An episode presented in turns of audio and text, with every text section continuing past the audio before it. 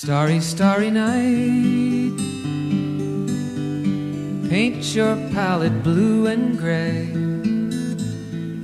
Look out on a summer's day with eyes that know the darkness in my soul. Shadows on the hills. 好，随口说美国。那么之前说过啊，这个跨境创业是2017年的主要话题之一。那我想这个话题应该也是随口说美国的很多听友关心的，就是这个话题其实是就很多目前的中产阶级的个人啊，或者是很多的这种民营企业啊，他们在目前的这种情况之下，希望对自己以及对自己的事业啊有所突破的这部分听众群来说，跨境创业是一个他们非常关心的话题。那么这个话题我希望是能够由在美国这边有过创业经验啊，或者说有过创业教训的这些创业者，能够以自己的亲身经历来和大家分享他们在美国的生活啊，以及他们创业的这个过程。所以呢，这一期我是非常高兴能够邀请到 H-Mazing 的张鼎健先生啊，就和他一起来聊跨境创业这个话题。那么鼎健兄呢是我福建老乡，他在国内呢就是一个营销达人。那么他在国内的这个广告领域就混了20年。那么2007年他获过美国的莫比广告的金奖啊，所以呢他2012年就以这个杰出人才的方式就到了美国。那么他是在2年半之前在美国创业，那么现在他的这个平台啊已经是初具规模，而且他的这种模式啊也已经形成业内一个比较经典的这种创业模式。那么鼎健兄呢在很多观点上其实和我的观点是很类似，因为大家有共同的经历嘛，在很多价值观、生活观、事业观上，我相信和随口说美国的很多听友的这个经历观点都比较类似啊，所以我觉得就这一期呢，我希望能够带着大家共同走进张鼎健先生的这个世界，让他来给我们分享他对于美国生活啊，对于美国创业的一些领悟和一些观点。好吧，我们就进入这个我和鼎健兄的谈话现场。好，那么现在坐在我身边的就是我们的鼎健兄啊，他的经历和我很类似，我们来美国的时间呢也差不多，他比我会更早一些，所以呢我觉得作为这个叫新移民创业的这个题材啊，这个今天找到鼎健兄来和我一起来分享，这个是一个非常好的，就是新移民如何在美国创业的一个很经典的一个案例了。那么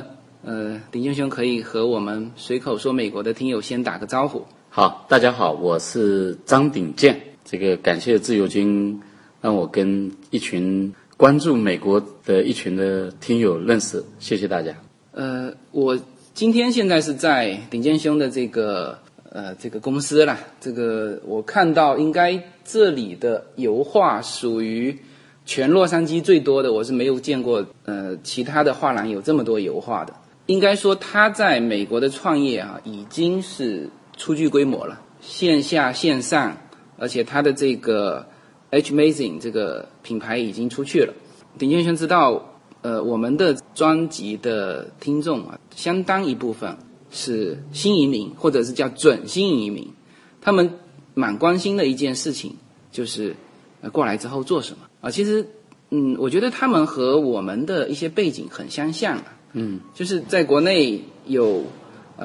自己的公司啊，或者是高管刚才在录节目之前，我和鼎健兄都互吐苦水，就是刚刚过来的时候很多很不习惯的一些东西，因为确实你在美国呢要自己动手很多东西啊，在中国有司机啊，这个有家里有帮助的人啊，这个确实是很大的不一样。然后呢到美国之后，美国的这个市场，美国的这个法律环境和中国又不一样。对，所以你觉得大概到美国之后多久创业比较合适？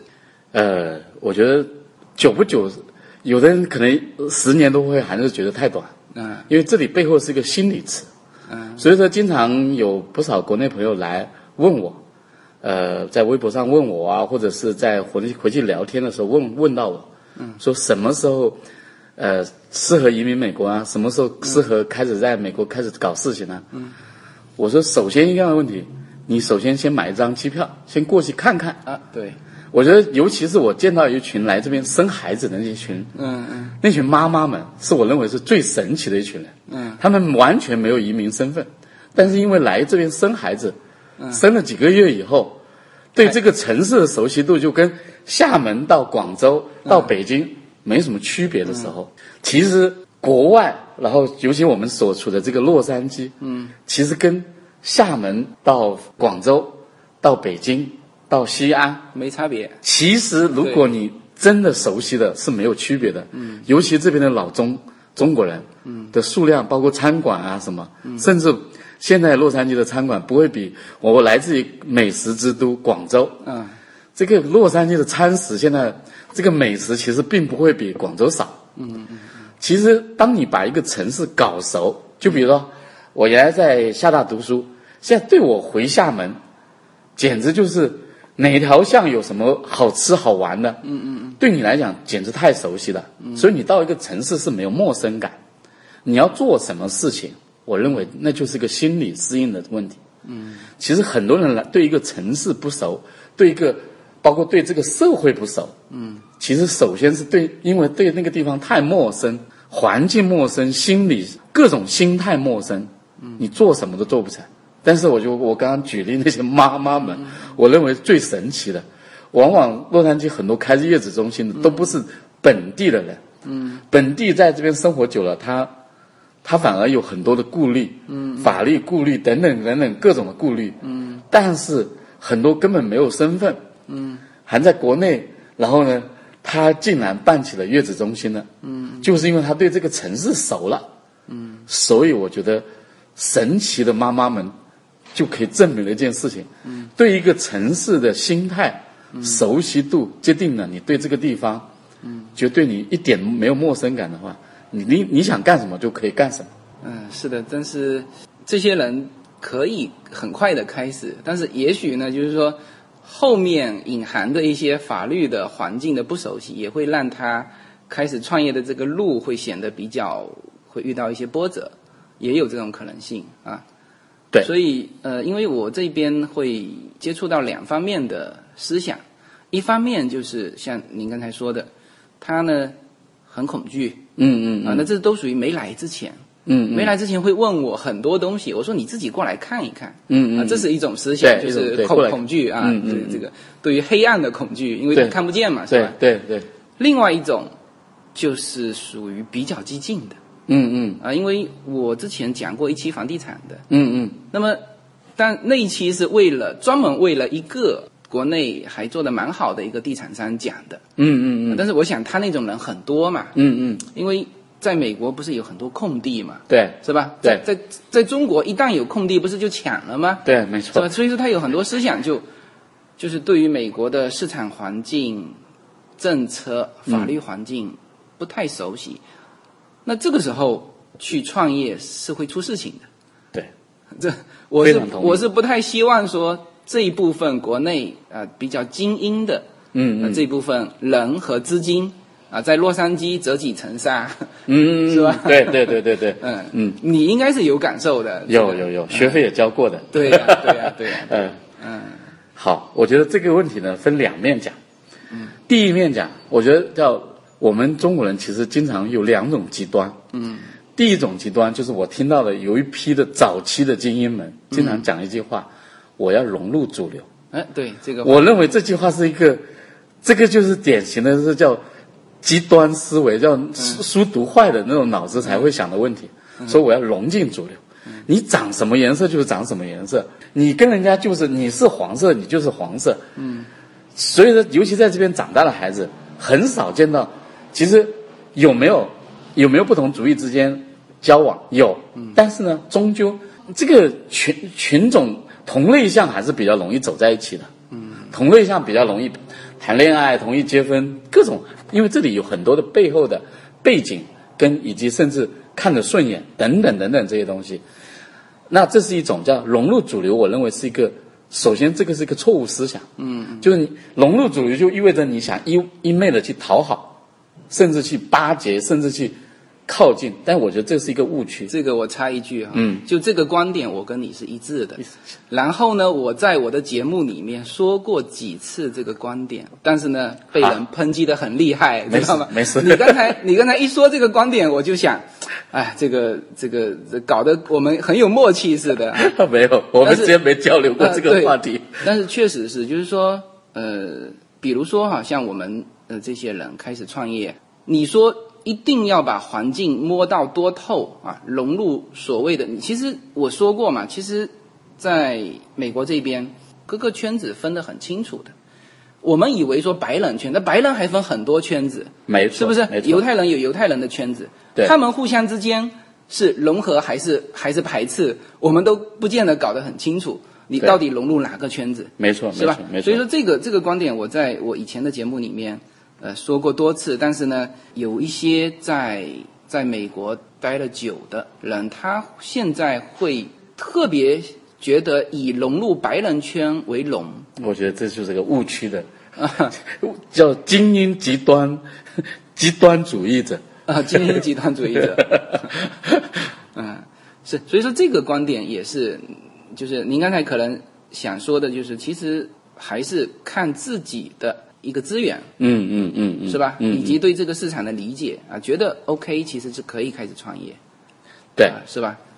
其实刚刚只讲到第一种极端，第二种极端呢，就是属于叫他整天混的以及玩的，依然还是我们老中圈，就是中国人圈。我觉得叫一种极端是，我特别想融入主流；另外一种极端呢，看的电视依然是打开，依然是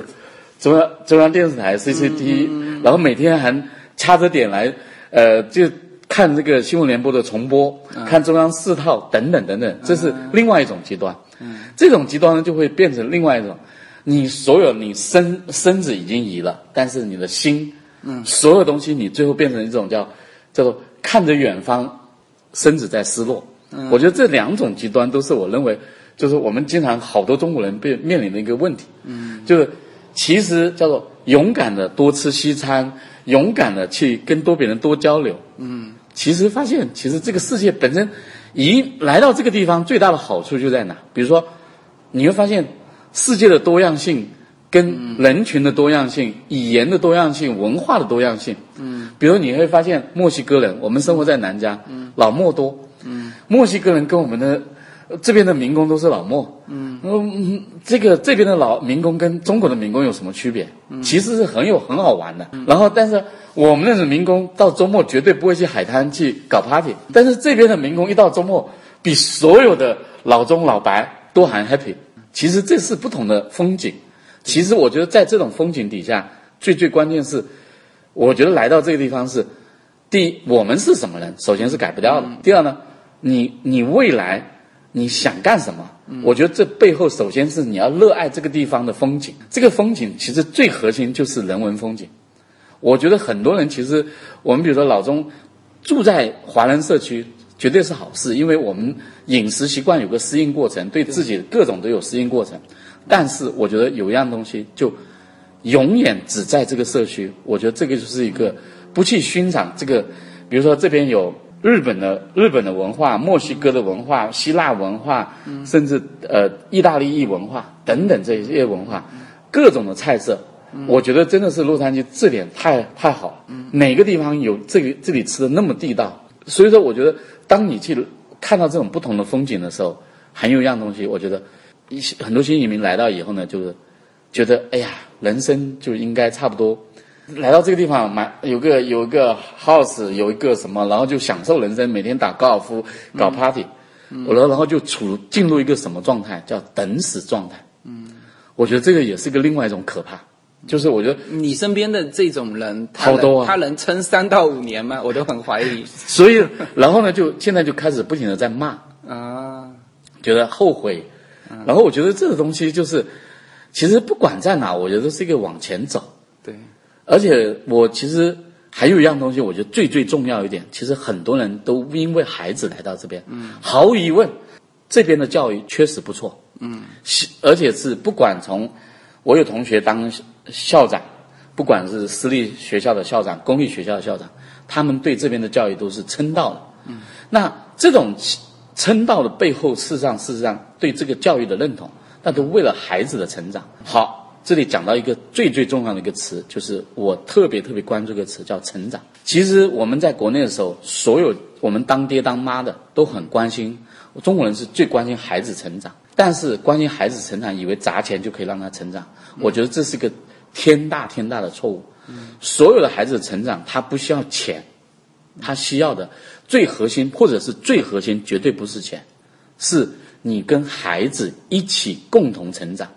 我觉得这个是，如果你有这个观念以后，那你就不会陷入这个误区。我为什么说这个点？其实我们一起来到这个地方，来到洛杉矶这个这么漂亮的天使之城，那如果很多我看到很多爸爸，就是或者是家庭当中的其中一位，就变成空中飞人，继续赚国内的钱。我做到我现在算是在我这个圈内，我原来在广告圈、营销圈。其实在国内继续赚钱，依然算是已经到了这个岁数，有一定的名头了，就是还是相对容易了。但是我觉得，如果我自己也跑了一段时间，我自己最后痛下决心，我觉得全部放弃。我觉得我应该时间应该放在这里，否则我来到这边的最大意义失去了。我应该陪伴成长，共同成长。那共同成长就是我不是每天在家里炒股票，每天看看二级市场，而应该是我应该去行动做一些事情，然后做一些事情的时候，第一这边没有应酬，我可以每天跟孩子交流时间多，第二同时我还在做一些事情，他能看到我在做事情，我也能理解他的周边的环境，因为我也要跟许多当地的 local 的陌生的人打交道，本土的这种。我要跟商场的这个经理打交道，我要跟这边的就业人员打交道，我要招聘，我还要我们比如说我们在 shopping mall 搞这种也有叫做什么，国内叫人才租赁公司，那我要找这种叫钟点工合作，就是到我这边其实是叫促销员，那跟这种不同的族裔打交道，那打交道过程中其实也就是孩子跟不同的他的同学打交道的过程。那这个时候我跟孩子交流起来就容易了。其实我觉得我们常常以为有一句话叫做我们应该教孩子什么，我觉得我自己可能跟很多人是不太讲的，我觉得孩子就是天上派来的最好的天使来教你成长的那群老师，但是我们家长总是以为我们去教孩子，但其实是孩子给了你机会，让你在你到了中年你还能可以继续学更多你从来没有学会的东西。那我觉得当你去学会这些东西的时候，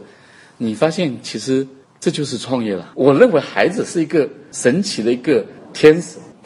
他让你很多家庭都是因为孩子来了，但是很多家庭来了老爸跑了，对他那岂不把最重要的一个核心的因素丢掉了。我觉得其实就当你有这份心态以后，你跟孩子一起成长，那你创业其实就是只是你成长的一种方式。Now I understand what you tried to say to me. 大家好，2017年我将继续更新我的移民专辑。随口说美国移民专辑是一个一步一步指导你实现美国梦的更加专业的一个专辑，现在在我的名字下分为专辑版和单集版，大家也可以在喜马拉雅上搜寻随口说美国移民专辑，你就会找到这两个专辑，相同的内容，不同的付费方式，欢迎点击。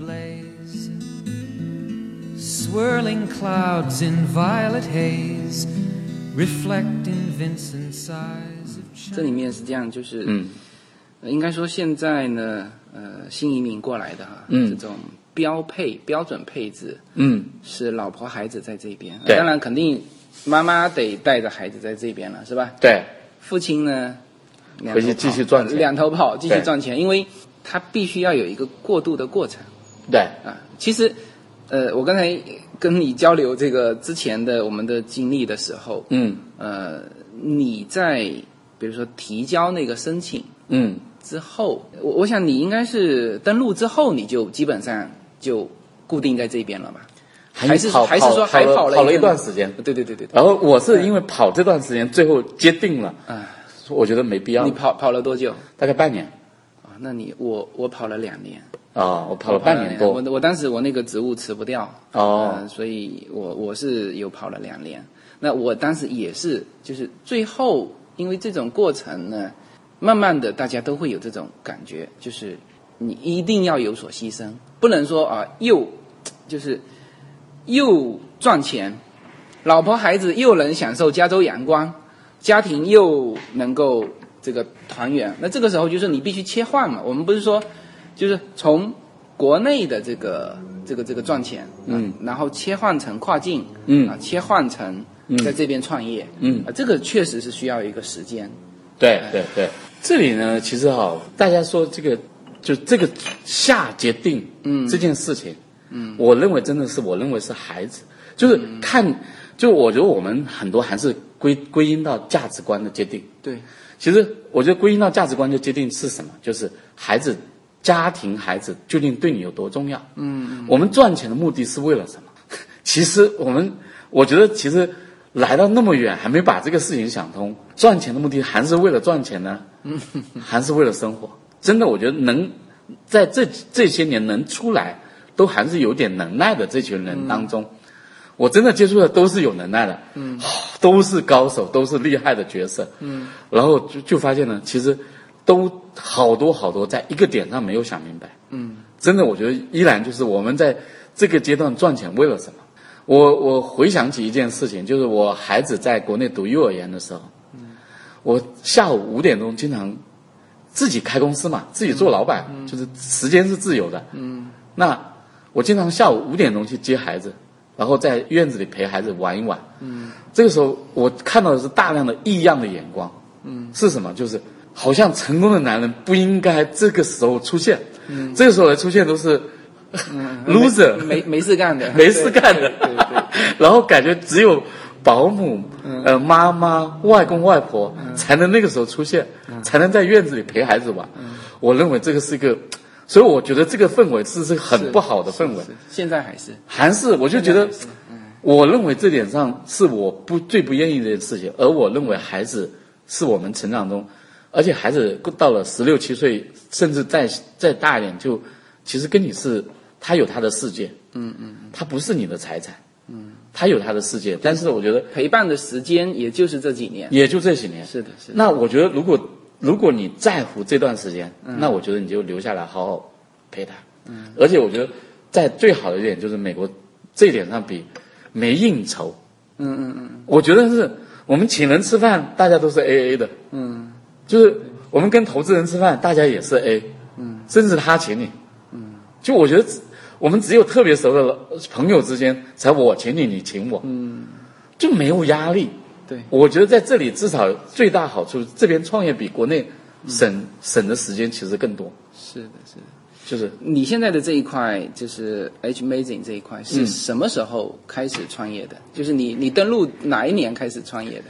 好，我登录以后歇了1年。gap year 就是都说年轻人有 gap year， 我也 gap year 了1年，嗯，然后呢 gap 这个老中来第一件事情就是买房，嗯，买房呢就是我是很有兴趣看别人房的人，嗯，我觉得看房是一个很大的乐趣，是你可以看到别人的生活，嗯，尤其是这边最大的遗憾就是看不到太多新房，嗯，大量的二手房，当时是很不习惯的，国内都是买毛坯房自己可以装修，嗯，那这边大量是。新房在建少，所以说就大量二手房。看二手房的时候就，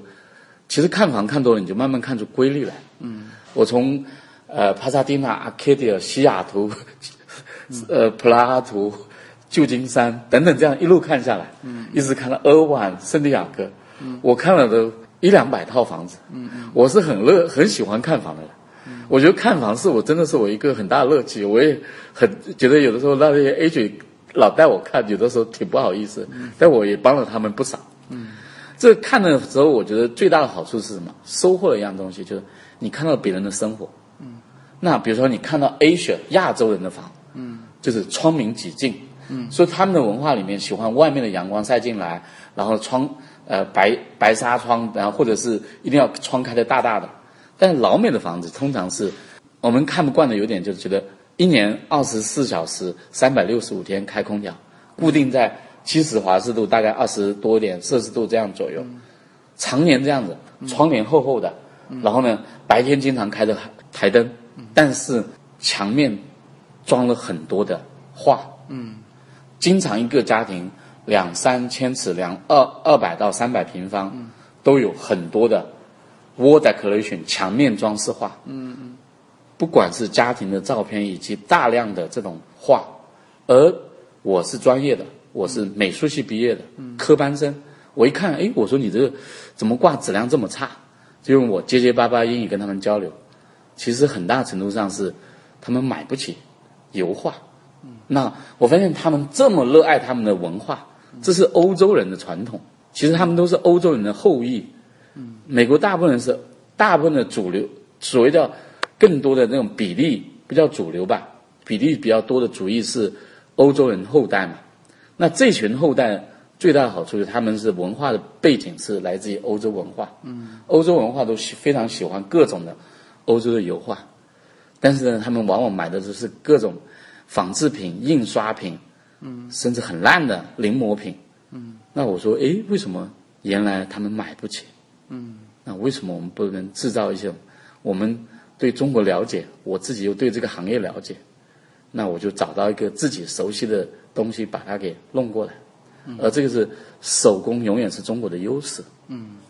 就是这一块上，你刚才说你大概也歇了1年才开始创业。对。然后呢，你也是摸索，你也是从这个更多的去接触美国这个社会，你包括你刚才说的看房子嘛，是吧？就发现了，就是你这边的优势，或者说我们中国的这个油画的优势，能够嵌入的一个美国市场，对，是吧？对。那么这里面，你觉得目前来说，中国油画？我们说一个质量，一个价格，你觉得这两个优势相比美国这边的如何呢？这里背后就要说一个很核心的东西，就是其实叫做教育体制方式不一样。其实美国的这个美术教育其实也挺好，它甚至也更好。但是呢，他们的特点是他们培养想象力，他们的基本功不行。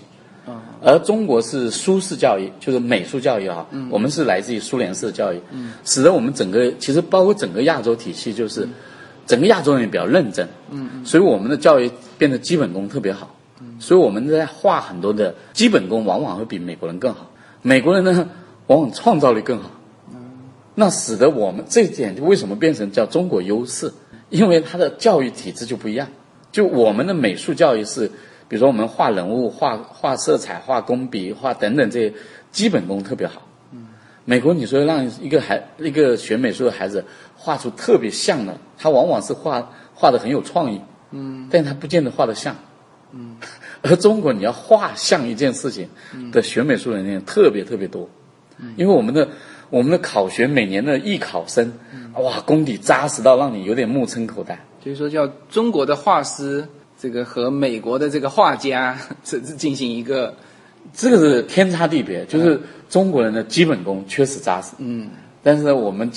中国可能教育里面有一块是美国比他们做得好，美国也有，美国人他永远是认为叫能用机器替代的，他就尽量用机器替代，比如说美国很多那个我们进入商场那个收银员，就是我第一次来看到人家，比如说7块5。我们给他12块5，让他找5块，他永远是找不对，看不懂我们要干嘛了，对，他永远是2块5退还你，再给你2块5，因为他们觉得有个零钱机在那边，他不会去算的，我们的所以我们的数学好，但是他觉得那个是让机器去干的事情，他所以他们在这个，就他们懂得比我们偷懒多，所以我们的画师基础为什么比较好，就是因为我们的中国的底子太好了。这个是一个是从质量上，那价格上肯定也毫无疑问，这个很有优势的。全中国一年有70万的艺术类的考生，很多找不到工作，然后全中国还有大量的人才多啊，我们中国人才比例多啊，其实中国人才真是太多了。确实，我也感觉、这个、我鼓励多点的人才们出来。你看啊，这个细分市场就被你抓到了。我只是发现这里 你的这个产品，这个一个是质量，一个是价格，那确实是有中美之间有一个空间在，没错，是吧？嗯，哎，那么美国的这个市场，你现在也做了3年了吧？2年多啊，2年多，嗯。你觉得美国的这个市场和中国，你原来在中国是营销大师了，算是了，达人，资深人士。嗯，那么你现在做美国市场，以前做中国市场，你觉得两个市场哪个好做？好，嗯，中国市场跟美国市场其实我觉得真的是区别蛮大，嗯，真的这个也是我觉得叫非常非常大。首先是。我觉得做市场有一个很重要的一个前提，就是你了解用户，以及了解他背后的消费习惯。嗯，首先呢，我觉得中国市场呢，其实，我觉得我们中国人呢，毕竟来讲，我觉得这改革开放30年，就是我们真的可能穷怕了，使得我们的储蓄习惯特别好。嗯，所以呢，包括你，即使你不储蓄，现在90后不储蓄，你面临到要谈婚论嫁，丈母娘也要让你储蓄啊，你不给我搞一个。这个首期款出来，我女儿怎么能嫁给你？那是她父母的储蓄，就是反正中国人储蓄，家庭储蓄整个文化就逼着你要储蓄，是，使得呢我们有储蓄就结果导致一个消费习惯就不一样，嗯，就是叫做什么习惯？叫做突击型消费，嗯，就是什么 ？OK， 我一到过节了，今天是5.1大长假了，我没搞什么大长假，中国人消费力那个可怕，因为我。攒了3个月，攒了半年没消费了，嗯，我要给女朋友买石头，嗯，要女朋友买那个多少克拉的石头，嗯，这个要买多少个包包，嗯，这个叫包治百病，所以说一出来都要买包治百病的包，嗯，然后我们在那个沙漠上看到，哎，这个 T 恤，我要这个来36件，我说你买那么多干嘛？嗯，回去当礼物啊，嗯，我们都是突击型，一买就买一堆的。而且一买真的是买都能花得起钱，嗯，美国人真的是叫做特别作的一个民族，月光族，嗯，不单是月光，我觉得他们太作了，嗯，就是每天想着什么好玩事，美国人真的是爱玩，嗯，比我们爱玩，或者他们真的会生活，会玩，就是我觉得他们从小的教育当中就是太能玩了，嗯，使得他们的钱太多地方花，嗯，使得他们压根就没钱。没钱就导致一个什么，就是形成一种叫做从小学到，我不知道你家小孩几年级了哈，我家小孩我就看到他们现在所有都在谈一个问题，哎，今天你要去做一件比如说去做一件公益事情，嗯，首先你要列出一个 budget， 嗯，预算如何？对，我觉得他们所有事情从小到大就要培养你要有预算，嗯，这个 budget 制、预算制，从小渗透到每一个人的。骨髓里面，嗯，那使得他们的消费只能叫他们挺能消费，但是他们都要进行预算制消费，嗯，所以你要想办法进入他们的预算消费的钱包份额，嗯，而我们中国的消费者要进入他的冲动份额，嗯，就比如说我今天买了新房，我要装修，这里有多少钱要花？哎，我要装修是什么样的？哎，今天我要搞定什么事情？我要给丈母娘带来什么印象？嗯，我们很多叫冲动型、突击型的消费，所以我们容易制造事件。嗯，美国呢，就你要想办法进入体系。那我觉得这点上是我觉得中国的消费跟市场天壤区别。嗯，就有没有冲动呢？有，但是绝对不会有大份额的冲动。嗯，你说，比如说我们现在美国最多的。这个中国翻译为叫好事多的 Costco 超市，嗯，也是雷军最崇拜的一个美国商业模式。嗯，我们几乎我相信你家也肯定是，我们每星期都要去里面消费一堆的这个会员制，这个超市。那这个里面你看到贵的东西都是些什么？超过100-200块钱的东西就算里面很贵的，所以它每样东西都是几十块、甚至几块。所以我觉得美国人比我们中国人更抠，但他们比我们更敢花，但是花的方向不一样。我们中国人更敢花，但是我们花的有目的性，所以我觉得这两个市场有这样的区别，这个是用户的区别。那所以导致你会比如说营销方式啊，你的定位方式啊，你的那种包括你的 promotion 促销方式啊，宣传方式都会不一样。我觉得这点是值得非常深入去研究的，就是你得去了解消费行为跟消费习惯。那我觉得我原来在国内，包括比如说我帮格力空调做策划、做营销、做广告，我没有去研究大匹数空调跟小匹数空调在不同的环境底下应用。这个时候你研究的就是你要研究到它的消费行为。我觉得我们其实我们最大的好处就是我们移民过来，我们是生活在社区里面，我们跟学生创业最大的区别，我听你上次跟李可聊，大部分都是留学生创业。留学生创业跟我们这种叫做新移民创业最大的区别就在我们是生活在社区里面的人，我们的孩子跟别人家的孩子有打交道的，我们的生活是跟邻居是有打交道的，我们的垃圾桶跟对方的垃圾桶每星期是要推出去的，我们每个月要交多少水费的，我们每个月家里有多少 budget 要每个月必定要花销掉的，这种我觉得我们已经进入社区。我举一个特别具体的例子，比如说好，每年那个 Halloween 就是那个叫万圣节，突然间莫名其妙每年总会在每个 city 附近都会跑出一个叫 Halloween City， 就是万圣节零食商场。你这个我觉得我们在国内以前是看不到的，这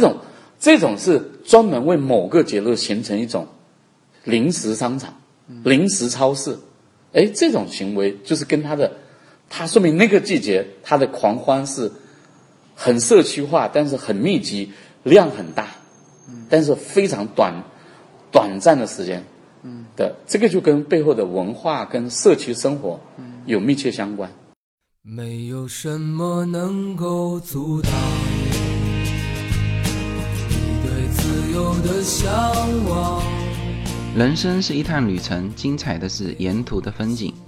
大家好，非常高兴能够在2017年继续和大家相遇在随口说美国。那么现在大家除了听我的音频节目之外，大家还可以登录我的微信公众号，公众号的名字是英文大写的 L1， 然后是数字20100115，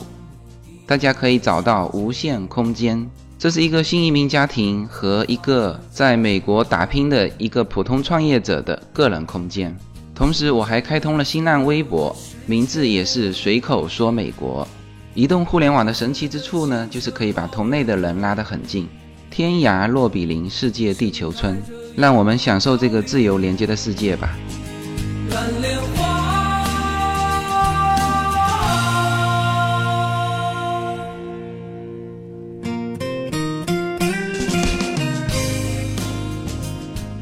这个话题是讲过，就是这个中国市场和美国市场其实它有自己的特点，非常有，是吧？就是你去研究它，你一定要熟悉这个市场，那你越熟悉这个市场，那你就进入的越快，越好做，对吧？对，所以应该说呢，像您这样的营销这个达人啊，对啊、其实是大师级的了，就是你会对你想做的这个市场研究的很深，对啊、就是你不属于那种，就因为我看很多人在这边创业失败，他在国内也做得很好，但是就是用了国内的原来成功的这套想法做美国市场，对，就会碰壁，对，所以这个我们给到新移民的想创业的新移民的建议，应该是你起码要对这个市场有深度的了解啊，对。用句时髦的互联网话叫做所有东西都有底层代码，其实叫中国的市场的底层代码跟美国的市场底层代码首先区别最大是用户，第二是文化，第三是生活方式，这三样东西如果你不去，就是其实而这个东西就跟我前面讲的那种东西是特别关键的，就你在这里打算怎么生活，其实我觉得你的生活态度也决定了你有没有可能了解它，如果你对你的心还在国内，你想来做这块市场，我觉得太难了。我觉得喜欢一个地方，你得首先热爱它。我觉得热爱一个地方，首先是跟这边玩在一起，我觉得这个是很重要的。其实我觉得就像我觉得自由军也是一个很热爱这个地方的人，至少我看你已经开始在了解这种本土的体育，我这个也要向你学习。这种东西了解下去，你就发现体育后面有多大的市场。我们常常说我们中国的内需为什么做不起来？其实因为我们的内需文化跟这边内需文化是不一样的。我们内需文化是因为我们是突击型消费的内需文化，跟这边的预算制的，所以美国才3亿多人，我们13亿都快14亿人了。我们为什么我们的内需的总量没有美国大？其实美国人，你看我们在这边生活，又发现美国人没钱，好像我们所有东西都是悖论。他的这个供求哈、这个搭配的非常好，对呀、啊，是吧？他这是赚多少钱就花多少钱，就是我觉得我说这个悖论，我们老是如果不把它搞懂，就是他们人又少，口袋又没钱，为什么能花全球最多的钱？是好讲到我做这个我的 H-Mazing 做的这个油画市场，你知道这个一年美国的这个墙家里挂的这个油这个墙面装饰画有多少份额吗？现在的2016年数据我还没有查到准确的，但是2015年的数据就已经达到了700多亿美元，接近5000多亿人民币。哇塞，你想想。然后我再看了一下，我觉得还有一样东西，你去看这个整个世界的宏观，在全球它是永远又是第一的。就是我觉得我们其实我们中国高速增长，但是我们的增长这背后跟它的真的还是不太一样。对，就是它的这个它已经达到全球第一，而这个已经到了它的生活的一个细分层面了。然后呢，我觉得还有一样东西，我中间提到一个可以多聊一下的，就是叫生活习惯。其实就我们中国人喜欢买房，但是买房我们要去看房的区别。我觉得我们中美真的是非常值得有非常多的比较。我觉得你的节目很好就在其实你不断的在提供一个叫中美比较的一个，比如说我自己就特别喜欢研究一样东西，就中美的房子对比。中国人现在平均房子，尽管我们爱买房，但是真正能买得起200-300平方的房子的，还是属于少数。大部分的平均房子在90到150平米是平均值。那而我们基本上我们70%-80%都是 apartment， 就是我们住的商品房，其实是一层层的。但是呢，这边人住的70%以上是 single house， 就我们的所谓叫独立屋。再说好听点叫别墅，其实也没有别墅那么可爱，但是人家的平均的墙面面积比我们大，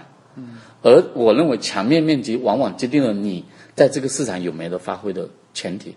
我有几个好朋友也是做得很成功的，邀我说你啥时先赶紧回来把这套模式搬到中国来。我说我可以，我先把美国先做起来，因为我觉得中国呢，我们的墙面本身比例不够大，跟我们现在墙面都被什么婚纱摄影啊什么占据了，我们要转换还有个过程，文化也有个过程。但是呢，美国它墙面已经摆在那边了，它的需求已经摆在那边，我只是进行它的一个升级而已。现在你这一块，你是先有我们现在做的这个地方属于算叫实体店了嘛？但是实际上你的这是仓库啊、仓库啊，你的这个 H-Mazing 应该是属于这个电商模式。对啊。那么你是一开始就是电商还是？我有两个，我有线下体验店，有线下体验店跟电商。电商好，这里又讲到，既然问到我是搞营销的，你一直问到这个话题，我就要对营销就理论化讲一点了。因为现在国内不是真的最热一点就是属于叫实体经济跟这种叫虚拟经济的冲突。我有一句话叫做。专门讲一下，就是我觉得其实比如说我冲突当中其中有一个人我也很熟，我跟他服务好多年，就是董明珠，他是代表实体经济，马云代表虚拟经济。其实我觉得我其实这几年来美国在学习的过程中，我是算服务实体经济出来的，但现在进入了所谓叫科技行业，就是互联网企业做电商。但是我觉得这两者不应该是矛盾，我觉得这背后做了一个转换。美国有个将军叫麦克阿瑟，他曾经讲过一句话叫老兵不死只是凋零。我觉得用到我们在消费，就是在电商跟实体这个领域，虚拟经济跟实体经济的一个对比来分析它。我用8个字来说：顾客不死，只是凋零。但谁将永生？这背后是一个答案，是最重要的，是用户永生。我今天早晨去 shopping mall， 我就看到了一个这样的一张图，亚马逊在那个叫 locker， 就专门在 shopping mall 搞了一个这样的 locker， 就是放置退货或者是取货的一个这样的点。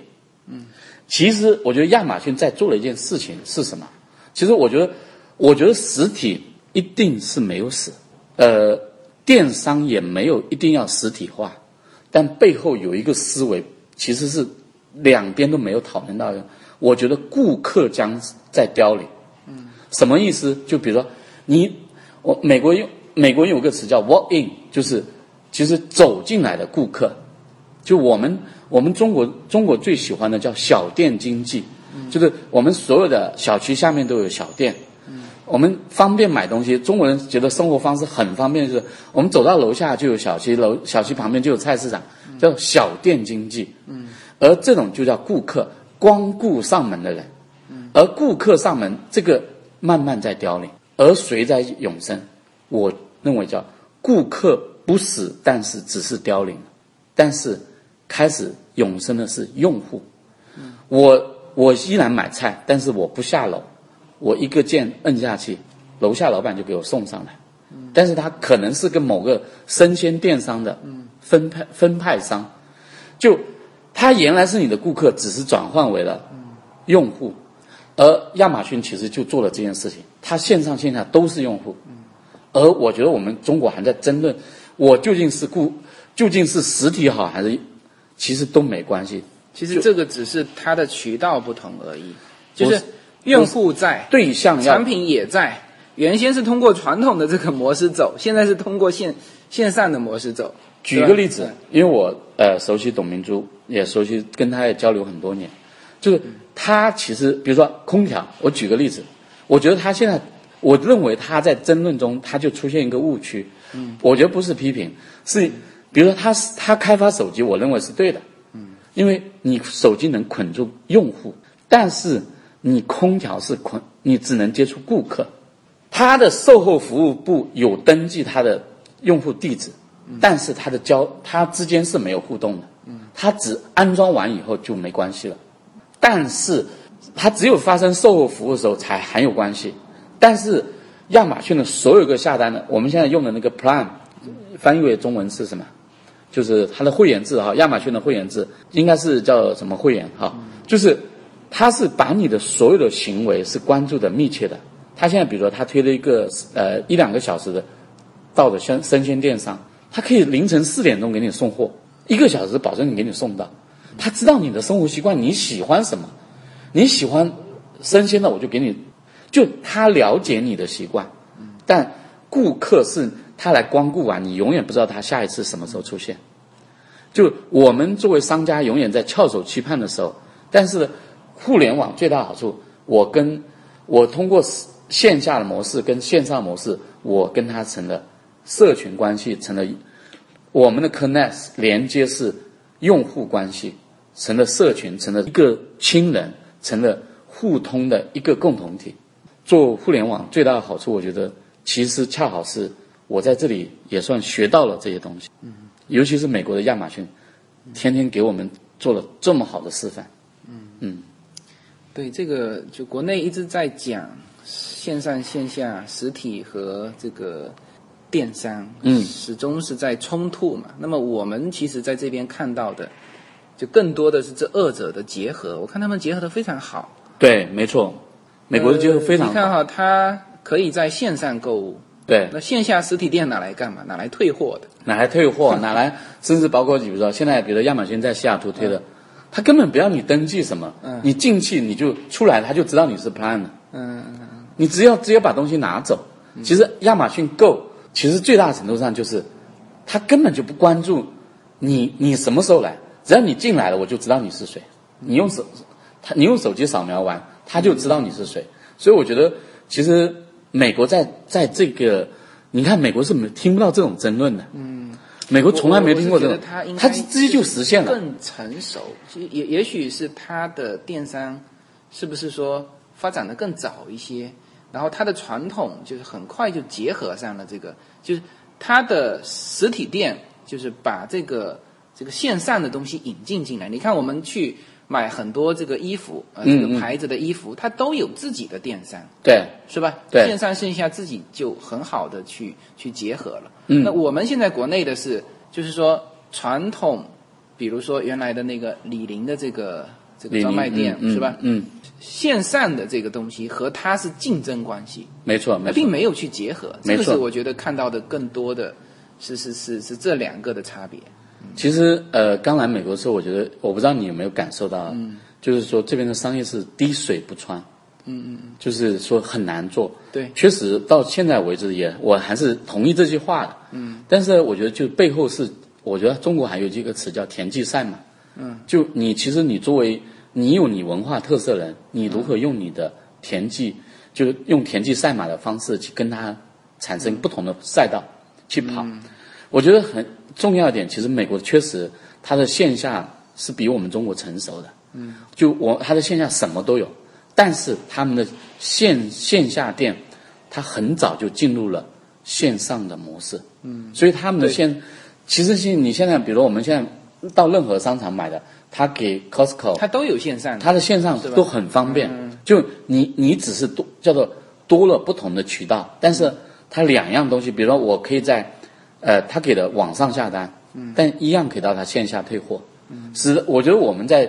这一点上，我觉得我们作为顾客在这边真的是享受到了这种叫极成熟的线下、极成熟的线上的同步。嗯，我觉得我觉得作为消费者而言，在这边真是还是一个很幸福的一件事啊。不但退货有保障，各种都还是幸福的。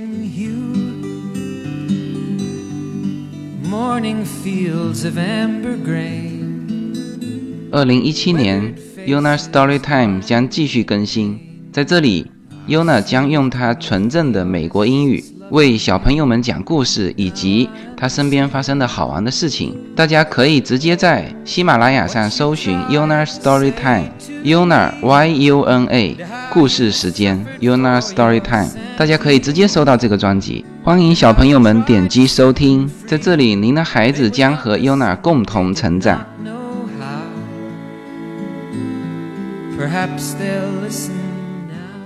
OK， 那么刚才这个顶健兄聊了很多关于他这4年在南加州这边创业的这个感受。嗯，我觉得说得非常好，因为就是有很多的话我一直在讲，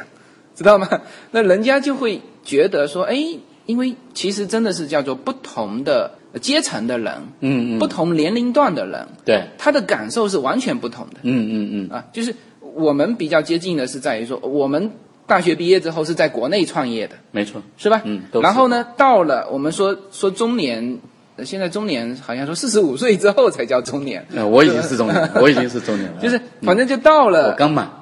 在国内创业10几年之后，我们又把我们的目标和生活的方向以及工作的方向移到了美国。对，那么这种的经历和那些到美国来留学的，对，是完全不同的。对，是吧？对，完全。然后呢，年龄上啊，比如说我今年是刚满40岁啊，OK。然后和那些20岁出头的，可能对于一些事情的看法又是不同。比如说聊孩子，我一听你聊孩子，我就觉得非常亲切，就是这种属于眼眶会湿润的那种，就特别是年龄越大的，对，会对小一些的小孩，会特别的那个。因为我现在看我家小的那个，和当初看。大的那个的时候就又不一样，没错，又不一样。所以说这个有很多很共通的地方。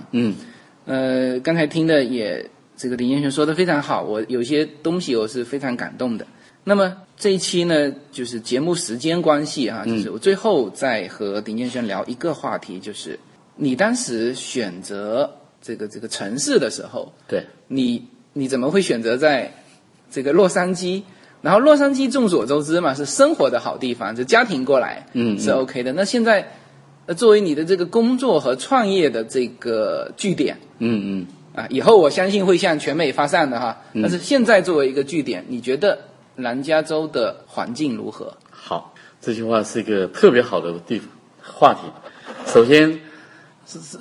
先就是我觉得我们中国人是不会玩，如果会玩呢，来到加州就真的知道自己有多么不会玩。对。首先我觉得现在比如我在尝试在学滑雪，虽然塞的是屁滚尿流，但是我觉得真的是，比如说我原来生活在广州，对，确实就是你要去滑雪，那简直就不知道在哪里哈。然后这个我们这边真的是一到冬天就上山滑雪，下海游泳，然后你还可以去学冲浪。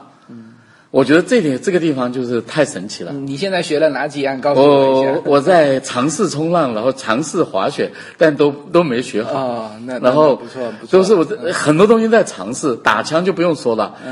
我一把长枪一把短枪，就是我觉得这里就这种的可玩的东西。然后我自驾了十几个国家公园，然后呢，我就带着一家人自驾，就我觉得首先是这个地方很好玩，这是第一点。第二点呢，就是我觉得孩子特别特别喜欢这个地方。喜欢这个地方是什么？我们属于生活在国内的叫算是东南区域嘛，南方小朋友最不喜欢的一件事情就是蚊子。对，这边没有蚊子。还有一个第二呢，我们从小到大，我从不管是福建、广东，我都待了那么多年，就是阴雨天、各种天，对，这个梅雨季节等等。这个地方一年四季如秋，然后阳光灿烂，说很多地方说会得抑郁症，来到加州就好了。然后广州是有很多的那个鼻炎，很多人来到这边也好了。然后风湿，很多人来到这边都好了。对，我就觉得这几样，还有第二个就是刚来的时候有一个特别方便的地方，就是这边有直飞。当然现在直飞的城市越来越多，当时可没那么想那么多，当时这边就有直飞是最方便的。现在厦门和6月份开通，对，我以后就直飞回去喝酒了，一堆我的地盘。我觉得还有呢，就是很重要一点，其实就是大城市依然是大城市，就是如果你搬到有的比如说选择什么到一些中部一些城市，可能生活成本会很低，但是呢眼界真的就不一样。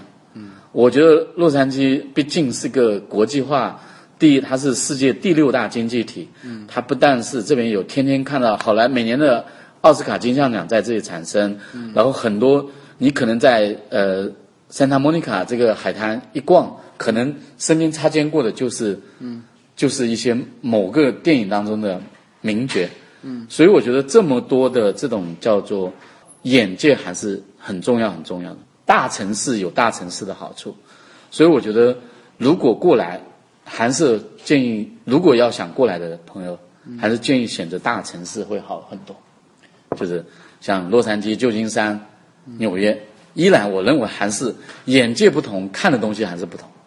就是这个市场要足够大。对，无论是生活，当然是讲究环境了。对。但是呢，你如果是创业，那你就要讲究这个市场。对吧？对。所以我其实现在讨论的是城市嘛，很多人跟我讨论国家嘛，移民的国家。我说你移去澳洲和加拿大，是吧？新西兰那个人口才多少？是吧？美国毕竟3亿人摆在这里。对，而且我觉得中国已经还有一样东西，人真要看一些宏观的东西。就是没有宏观数据你。会影响你一生的。中国都已经10万亿了，你还跑到一个4万亿、3万亿、2万亿、1万亿的国家去，对，你干嘛？是，我觉得美国再怎么都还是比中国大6、7万亿啊。它才三亿人口，对，那你在这个里面叫分一杯羹还是不一样的，你享受的资源也是不一样的。就是我觉得人往高处跑，首先你要在宏观上，你要往一个。至少在数字上大于中国的地方去。对，你这个讲的非常非常有道理。好，那么这一期呢和鼎健兄，就是更多的是聊这个新移民在创业的这个过程当中，对于美国的市场啊，对于这个电商啊，对于加州的这个环境的一些宏观的一些看法。那么这一期呢，时间关系，那就到这里。那么鼎健兄和我们随口说美国的听众 say 个 goodbye。好。感谢大家认真听我们唠叨，这个欢迎来美国来找我玩，好，因为加州还是一个很好玩的地方。